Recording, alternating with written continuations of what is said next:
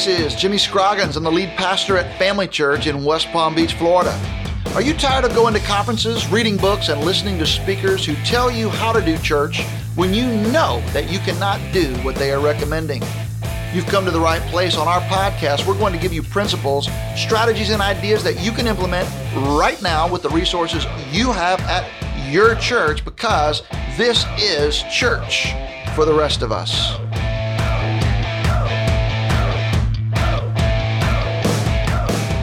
Hey, welcome back to Church for the Rest of Us.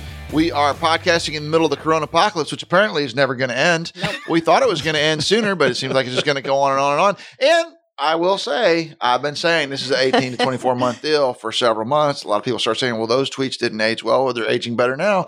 Anyways, welcome to Church for the Rest of Us, broadcasting live from our complex in downtown West Palm Beach today on the podcast. Of course, our co host Leslie Bennett is here, Carly Seelman, our engineer. Pastor Aaron Philippone, Pastor Derek Simpson, and all of us are having a conversation about what we're doing at Family Church. And the Corona apocalypse, Leslie, just continues to roll on and roll over us. It sure does. And I think, I mean, we are going to have to say you were right, Pastor Jimmy. I really do mm-hmm. think we're going to all have to say you were say right. again. Because I think that we are going to be in this for the long haul. It's going to ebb and flow, and we're going to have to continue to be what we've talked about flexible, adaptable, and agile. No question about it. So we have this idea that's been animating us for the last six weeks or so is that we felt like, hey, the curve is bending towards less distancing and more reopening. And it really felt like that. In fact, we were a little concerned as we looked at a lot of our friends around the state and some in our own city that were reopening ahead of us. And we're thinking, man, maybe we're being too conservative or maybe we're kind of missing the boat. But we said, we think it'd be better to be a few weeks too late than a few weeks too early. So I'm just wondering, Derek, Aaron, how are you guys feeling about just the feel of our community, the feel among our church members and leadership, what you see in the media? I'm curious just about your impression because it may not be the same as mine. Well, I'm not feeling very good about anything these days. Everything yeah. is just changing every single day. Yeah. I'm tired of this kind of feeling because normally we feel so confident in the decisions that we're making, but we are having to change some of our strategies from week to week. And so it's frustrating, it's difficult, it's different. We want to do the very best we can to care for our people. And sometimes it's hard to know how to do that. And so we're just feeling different from day to day. Derek, how about you? Yeah, Pastor, I think the same thing. I think we're definitely feeling everything in the community. Everybody's kind of taking a huge step back. Yeah. And even our county officials and even our governor has just said, hey, we are really we probably need to tap the brakes on this whole push to reopen, even though we understand we all have to reopen at some point and in some kind of way. Yeah, just to set it in context, this is Thursday, June 25th, and we're in Florida. And so we are having a spike in our state. And, you know, the thing about this is it's not the same across the country. Mm-hmm. So, where we've talked to a lot of churches recently on the podcast, people that have opened, they're not in Florida where we are, where we're experiencing these things. And so it's the ebb and flow, like you talked about. So it's not the same across the board. It's not same day to day. It's not same where you are in Florida, North Florida or Central Florida versus South Florida. So there's so many factors to consider. There really are, but I think across the country, the places that have been the most aggressive in reopening, Florida, Texas, Georgia, are seeing some pretty pretty strong surges. And I think our biggest fear is that the lagging indicators of the virus transmission, which are hospitalizations and deaths, mm-hmm.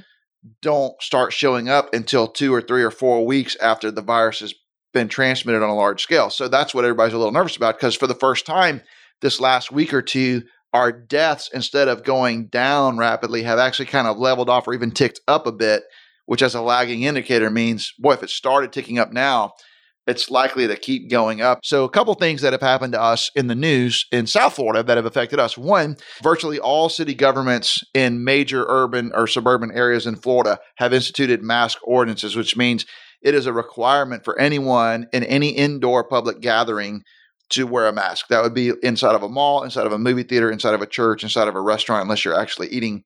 And then we've also had our schools here in Palm Beach County where we live just decide not to make a decision about reopening at the normal date, the second week of August, mm-hmm. and have actually began openly discussing the possibility of starting after Labor Day. So Derek, Leslie, Aaron, I'm curious about how you guys feel about all of that because that really affects how our congregation is going to feel.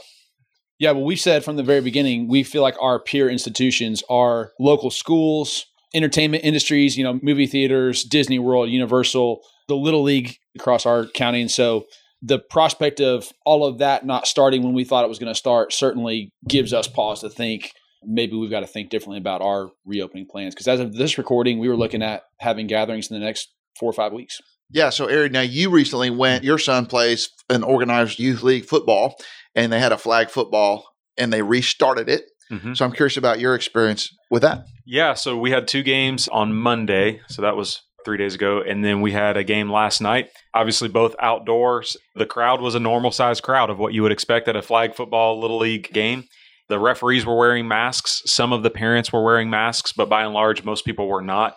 They're trying to wrap all of that up this week. And so I don't think that they're planning to reopen any other sports in the next couple of weeks. They haven't announced any kind of openings or dates for the tackle season that they're planning on doing in the no fall. tryouts, yeah, nothing. Which normally yet. by now we yeah. would be in full court press getting that going. Yeah, exactly. Derek, you play in a different league. Our kids play in the same league. Your kids play in a different area of town. Tell us about that. Yeah, same experience for us. They're not. They're taking deposits, but they're not. and we got a very vague email from the baseball team saying they're willing to put together competitive teams, but they don't have a place to practice. They don't have any tournaments to go to, and they don't know how much money it's going to cost. So they're hoping on hope at this point. right kind of like a church. I certainly understand how they feel. yeah. No doubt. And now, Leslie, you have a background, you've involved in communications at a very high level in Washington, D.C., with national leaders in our government. Your husband, a major political writer for a major newspaper here in South Florida. I'm curious as to how the Bennett family is processing all of this in the news and the media.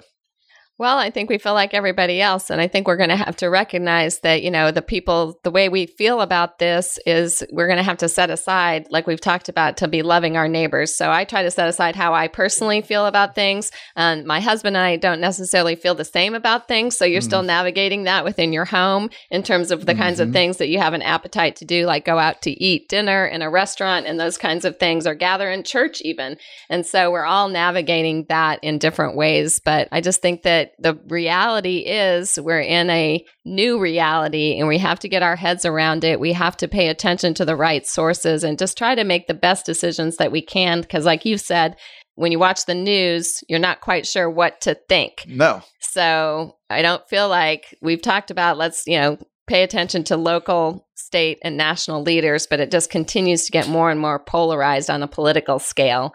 And so we're just trying to discern from the best of our ability how do we move forward. Yeah, and I think for for our listeners, I'm sure uh, our listeners are sharing the frustration. So one of my biggest frustrations is it's hard to figure out when I'm watching the news or even reading news sources. I feel like everybody's spinning hmm. the data so hard. I'm not saying anyone's fabricating data. There's lies, there's damn lies, and there's statistics, right? So when someone begins to share statistics as a basis for decisions, it's hard for us to understand what we're really looking at.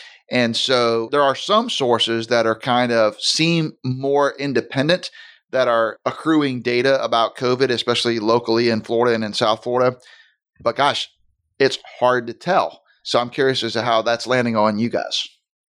Yeah, so like one of those data points that's emerged recently in the state of Florida is we saw this massive shift in the last 10 days or so where the median age of cases of right. COVID positive cases went from like 65 to 38. Yeah, it dropped Al- by decades. Almost overnight. Yeah. And so Governor DeSantis' explanation for that was a lot of people in their 20s and 30s and 40s are starting to go back to work and people are requiring COVID testing and there's seeing a lot of asymptomatic positives and people that have very diminished kind of effect on their health. And so they're positive, but it's not really that big of a health concern. So that's one of the data points that we're looking at. And we're going, okay, if that's true, then maybe this isn't as bad as we certainly it's been bad and there's a lot of bad things have happened from it, but maybe it's not crushing to our future.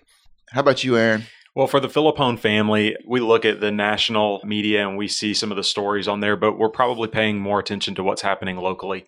And so, Palm Beach County, I think we're close to 500 deaths. I think we're at 12,000 confirmed cases.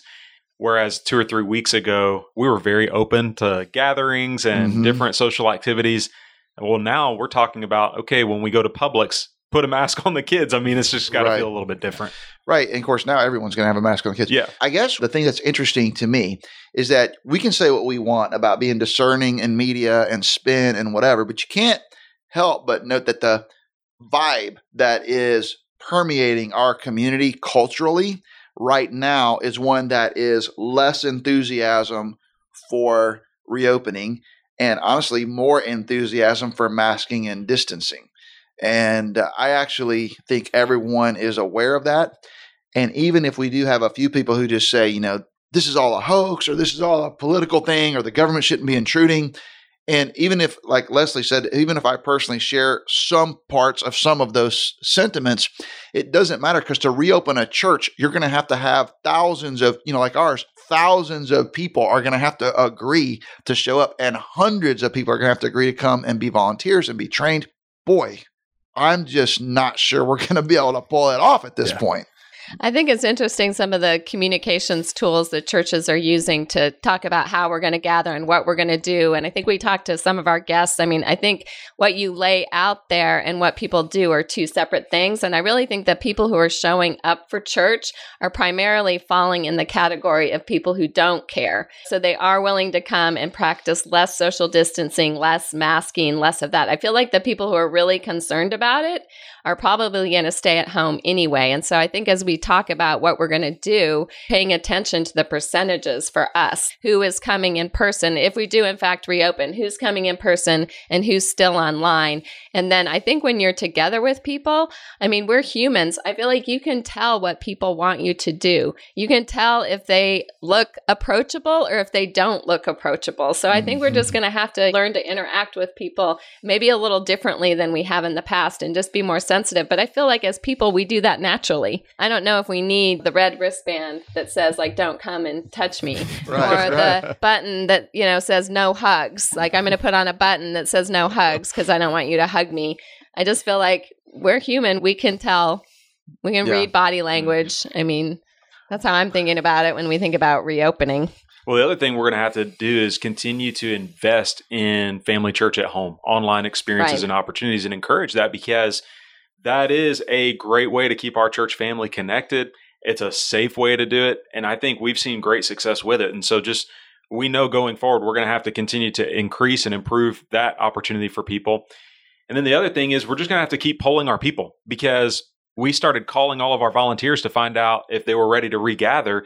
And last week, two thirds of them were ready to regather. But if we called them this week, it might feel very different. And right. so over the next few weeks, we're going to have a plan and we're going to make sure that we're ready if we can open and regather. But really, it's going to come down to what you said, Pastor Jimmy, which is the appetite for our volunteers regathering when we actually do make that call. Yeah, and one of the things that we've discovered, so we've done a couple things, right? So we have our own staff meetings and kind of our feel for it. We have a committee based system for helping to make decisions that involves about 50 lay leaders that are elected by our church. We've met with all of those committees and kind of taking their temperature on this. We've done a survey where we had over 1,200 families respond to our survey, which is pretty extensive, although that was three or four weeks ago right. at this point. What it really came down to, though, is we get ready to begin to reopen, hopefully in August.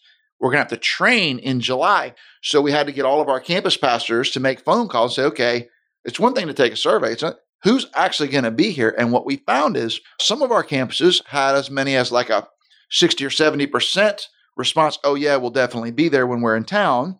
But then we had some campuses who really began to struggle with putting this together. So some of our campuses who initially were saying, we got to let us reopen now, when they actually had to put names on a list of people who are going to show up for training, have had to say, you know what?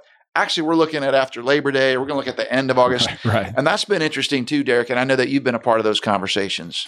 Yeah, it has. And I think some of the things that we've seen, take the masks, for example. We spent, I mean, I don't know how many hours of conversation and discussion different teams have had about what we do for masks and who wears a mask. Well, the county just made that decision for us. And so it really took away a big thing that could have been a divisive thing within our bodies. So that whenever we yeah, probably, that's like 20 hours of conversation we'll never get back. that's right. that's right. But we're going to regather at some point, And I think everybody pretty much assumes that, you know, we're going to wear a mask to church just like you wear one to Publix or to the mall or to school perhaps even in the right. fall for our kids. And so it's just going to become temporarily, I hope, a part of just how we do church. And so I think trying to find ways that our church can drive towards unity and our leadership structure can drive towards unity And two, just we've we've had to make some decisions and really remind our leaders that in issues like this, you're probably never going to get consensus sometimes among your team, but probably not from your volunteers and your best people. And so let's try to lead as best we can convictionally and compassionately, but you're probably not going to get consensus. Yeah, and what we've discovered because like I think everyone around this table feels pretty good about in terms of reopening. Like we're not afraid to gather with people, and we want to take reasonable precautions, but at the same time, we've had enough conversation. We're close enough friends that we would all kind of say, you know what, I don't want COVID. I take it seriously. We recognize it's a deadly and contagious virus. On the other hand, I'm going to balance that with I want a life, right? So there's that. On the other hand, we have had conversations in our own staff meetings, and you were there where when we really started going around the table, the truth is the staff members will all be there if they're required to because it's our job. But some of our own families are saying, yeah, well, I'm going to be there, but you know, my wife and the kids are probably not going to show up. My husband might not show up. And then some of our campuses even had, and I'd like for you to comment on this, Aaron. Mm-hmm. Some of our campuses had a thing where they went, well, 30% of our volunteers will show up, but the 10% that I need that are like the anchor volunteers, they're not coming. So the other volunteers don't help me unless these key volunteers are here. So I, I, that's been an interesting yeah. conversation. Well, you know, especially in a setup and tear down campus environment. Right. You know, so, we had our, two of those. We do. So this is church for the rest of us. So we are not a network of mega churches. We're a network of neighborhood churches. Right. And in a neighborhood church, if you have two or three of your key families that just can't show up or don't show up, you can't have church.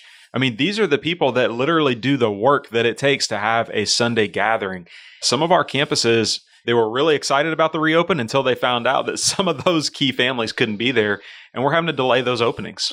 For instance, Derek is the campus pastor of our family church downtown. And so, Derek, you know, on a good Sunday that's not Easter, you can run between 16 and 1800. Aaron, you're at uh, Family Church Gardens, our second largest campus in terms of numbers.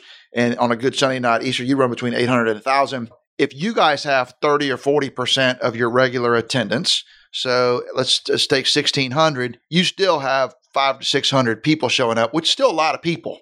You would have somewhere between three and 400 people, and that would still be a lot of people. But if you have a campus of 200, mm-hmm. right, mm-hmm. all of a mm-hmm. sudden 40% is 80. And now it's more difficult to reopen an entire campus with setup and tear down for 80 than it is in a physical building that's already in place with fixed seating and everything for 300. And so that's where it's really tougher on small. And a lot of our listeners are in smaller churches, and many of them church planters would set up and tear down. Mm. Even if you have your own building, though, if Talk the Smith it. family doesn't show up, who's actually going to watch the kids? Who's actually going to play the guitar? Who's actually going to clean the facility? You have to have specific people who can actually take care of some of these tasks, or else you can't do church the way that you had already always yeah, done. And now, not only that, we need new volunteers. Right. We do because now we need a whole cleaning team mm-hmm. that's going to run around right. and clean. And we need somebody that's going to run around and help people get masks and make sure that, you know, I mean, so in some ways, we need more volunteers because we have all of a sudden a new set of tasks that we've never had before on Sunday morning. Yeah, so we've talked a lot about training, and I know Derek, you're having some meetings about that and thinking about that. Why don't you lay out for us what we're thinking in terms of as we begin to reopen, Lord willing, what is our training going to look like? That's a great question, Leslie. I mean, I think the overarching kind of philosophy that I think any church could adopt is don't look at what you were doing. We've chosen not to look at what we are doing in early March and how do we just restart that?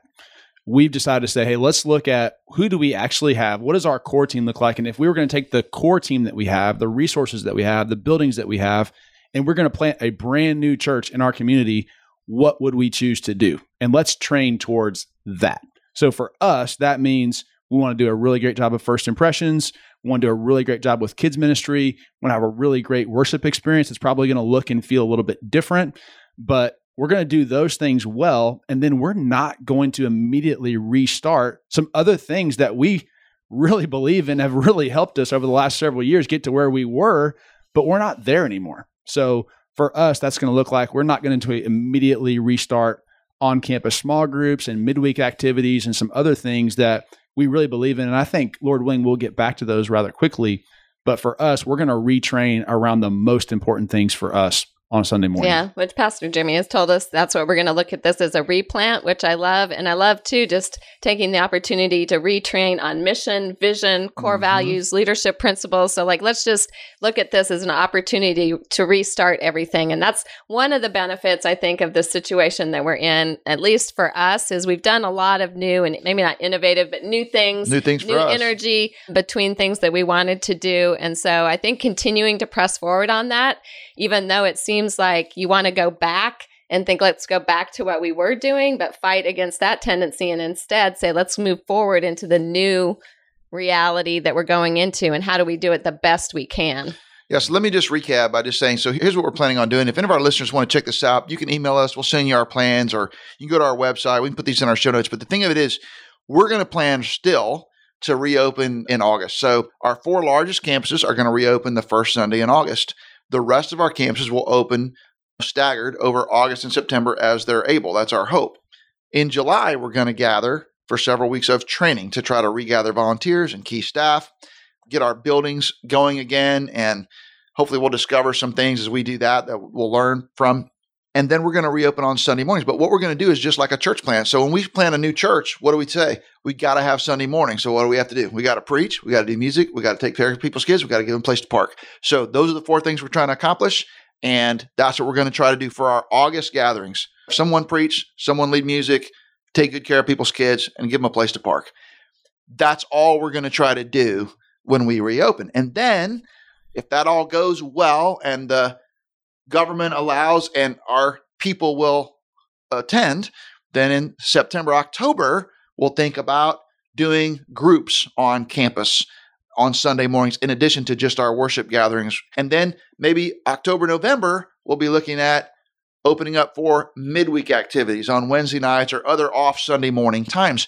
But the reason we're going to stagger this is because we've got to make sure that we are able to do it in whatever the new protocols are that are still going to be continue Changing. to be established. yeah, mm-hmm. they're unfolding. Hmm. And we want to continue to measure the appetite of our people to attend. If we end up in Palm Beach County, we're a, we're a national hotspot. If we continue to be that, we may end up not with 40 or 50% attendance. We may end up with 10, 20% attendance. And maybe we finally just go, you know what? The best thing for us to do is to really focus yeah. on worshiping at home for now. But we're going to figure this out. We're going to press forward as things unfold, we recognize that we may have to pull the plug. We may have to back up. We, maybe we can't open August, the first Sunday in August. Maybe it's the second Sunday in September. I don't know, but I do know this. We're going to plan and train to open on the plan that we have, which is the first Sunday in August, because it's easy to adjust or cancel a plan that is in motion. It is impossible to open if you don't have your plan in motion. So, for everybody who's already reopened, who's thinking about reopening, my encouragement to everybody is to develop a plan, walk down the path, but hold it loosely because we've got to be flexible, mm-hmm. adaptable, and agile. And so do all of our listeners. I'd like to go around for a closing round of comments. If you have anything you want to add, start with you, Pastor Aaron. Yeah, I think for any church that's listening at any size, one of the greatest things you can do is create some great feedback loops with your people. You can pay attention to national media mm-hmm. and government agencies, but really when it comes down to it, you've got to check the pulse of the people who are your people, to, your people who are in your city who are willing to gather. Absolutely. Derek. Yeah, I would just reiterate something I said earlier, which is I think this is a season where you're never going to get consensus with all of your people. Good. And so the right decision for you're just going to have to do the very best you can with the information that you have, the resources that you have available to you, wise counsel and other people that you can connect with. And then you're going to have to make a call and understand that not everybody's going to love that call. In fact, not only is not everybody going to love that call, some people are going to hate the call and they're going to tell you. That's exactly you know. right. so you got to get tough. exactly right. Leslie. I think what I would say from the communication standpoint is that when we gather in person, we know that that's what we're meant to do. We were designed to gather face to face. We're actually commanded to gather face to face. But this has been a season where we've been able to focus on digital and online, and we're going to need to continue to do that because we don't know what the future holds. For the churches that are going back to in person, don't forget about your online experience. Don't forget about trying to be in contact with the people who are still worshiping from home. Continue to pull them in so that they don't fall by the wayside. Absolutely. I appreciate that so much. Hey, thanks to all of you for contributing this conversation. Thanks to all of our listeners for continuing to keep up with us Church for the Rest of Us. From high atop our offices in West Palm Beach, Florida, this is Jimmy Scroggins, Leslie Bennett, Carly Seelman, Aaron Philippone, Derek Simpson. We're signing off. This has been Church for the Rest of Us. Thank you so much for joining us on today's podcast. I'd love for you to follow me on Twitter at Jimmy Scroggins or check out FamilyChurchNetwork.com to chime in on our blog. We want your feedback on today's podcast. Plus, we want to know what you are doing because we want to learn from you too. Hey, until next time, this is Jimmy Scroggins, and you've been listening to Church for the Rest of Us.